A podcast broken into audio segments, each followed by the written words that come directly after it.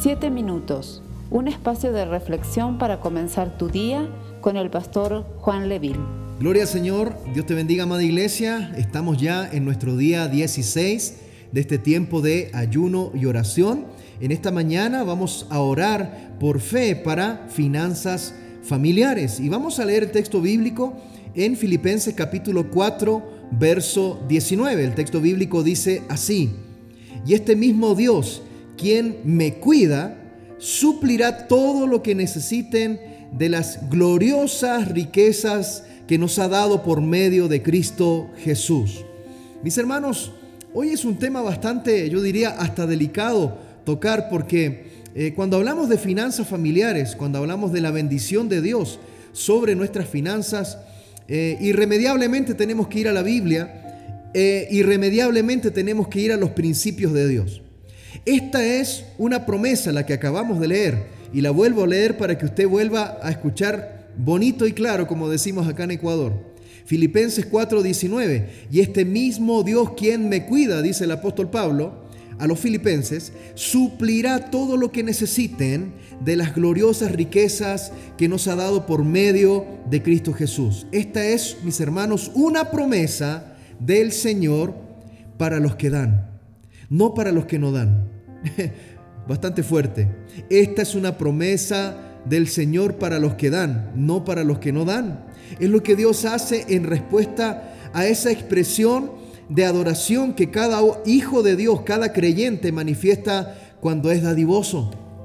Desafortunadamente, mis hermanos, a menudo tomamos este texto y lo sacamos de contexto y lo tomamos como si fuese un cheque en blanco que podemos cobrar en cualquier momento que estamos pasando necesidad y le reclamamos al Señor y le decimos, tú dijiste que me ibas a bendecir con todo lo que yo necesite conforme a tus riquezas en gloria. Es como si fuese un cheque en blanco, pero no se entiende bien el principio. A veces se ha entendido que se aplica a todo el mundo, a cualquier persona, en todas partes. Eso no es así. mis hermanos, la realidad es que la mitad del mundo se acuesta todos los días eh, hambriento. Por lo tanto, esta no es una promesa de que Dios va a suplir la necesidad de cada ser humano todo el tiempo. Si bien en su misericordia Dios provee, no siempre será así, ya que todos, y, esto nos incluimos todas las personas, incluso los hijos de Dios, todos debemos experimentar diferentes situaciones y Dios permite que experimentemos tiempos de escasez para poder valorar las bendiciones de Dios. Como el apóstol Pablo expresaba, eh, él mismo decía que en todo había sido enseñado tanto para pasar necesidad como para tener abundancia. Las necesidades también son parte del aprendizaje que tenemos que vivir. Entonces, mis hermanos, la provisión de Dios, conforme a sus riquezas en gloria en Cristo Jesús, es una promesa en exacto acuerdo con las palabras mismas que el Señor Jesús entregó en el Sermón del Monte. Hemos dicho que esta promesa es para los que dan, no para los que no dan. Mire lo que dice Jesús en el Sermón del Monte. Acuérdate de lo que dijo. Él dijo, dad y se os dará. Esa fue la promesa del Señor. Esta es una promesa para aquellos que dan, para los dadores.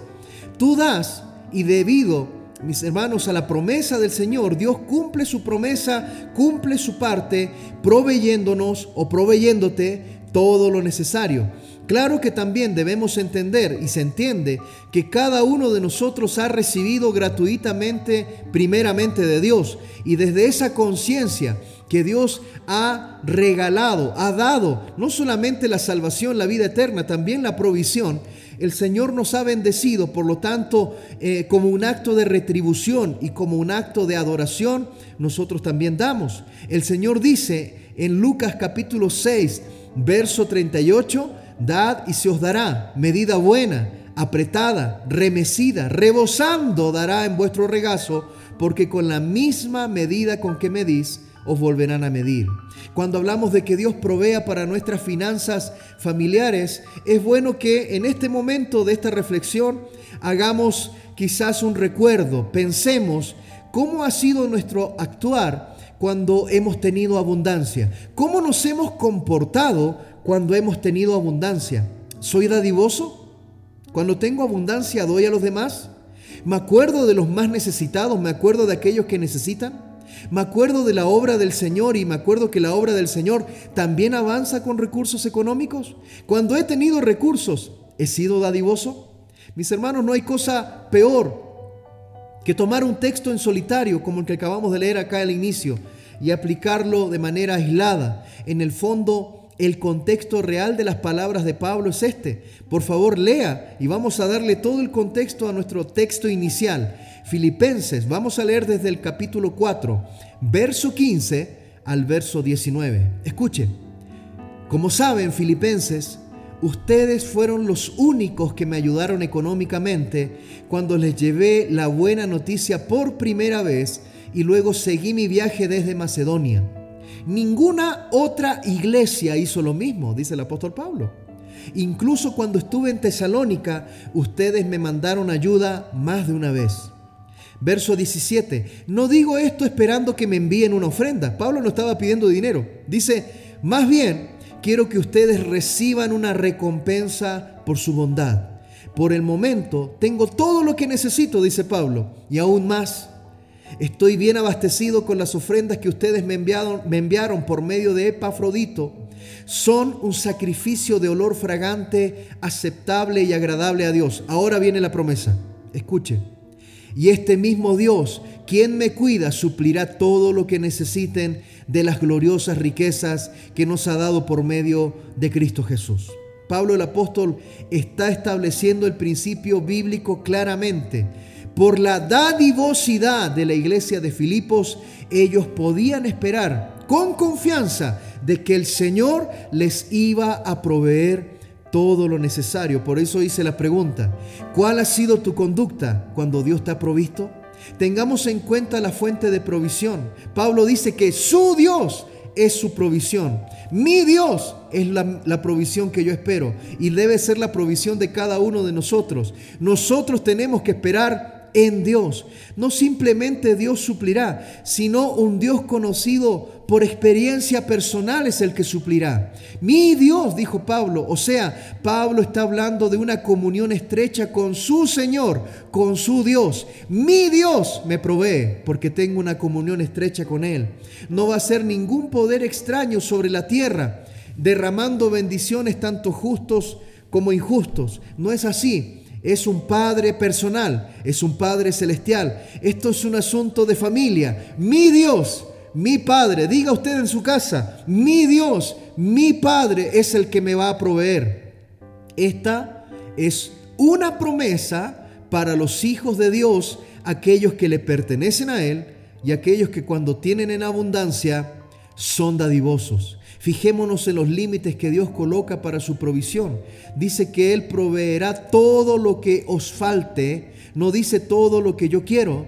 No dice todo lo que yo deseo. Mis hermanos, lo que nosotros queremos a veces sobrepasa nuestras necesidades. A veces queremos cosas que no necesitamos. Esa es la verdad.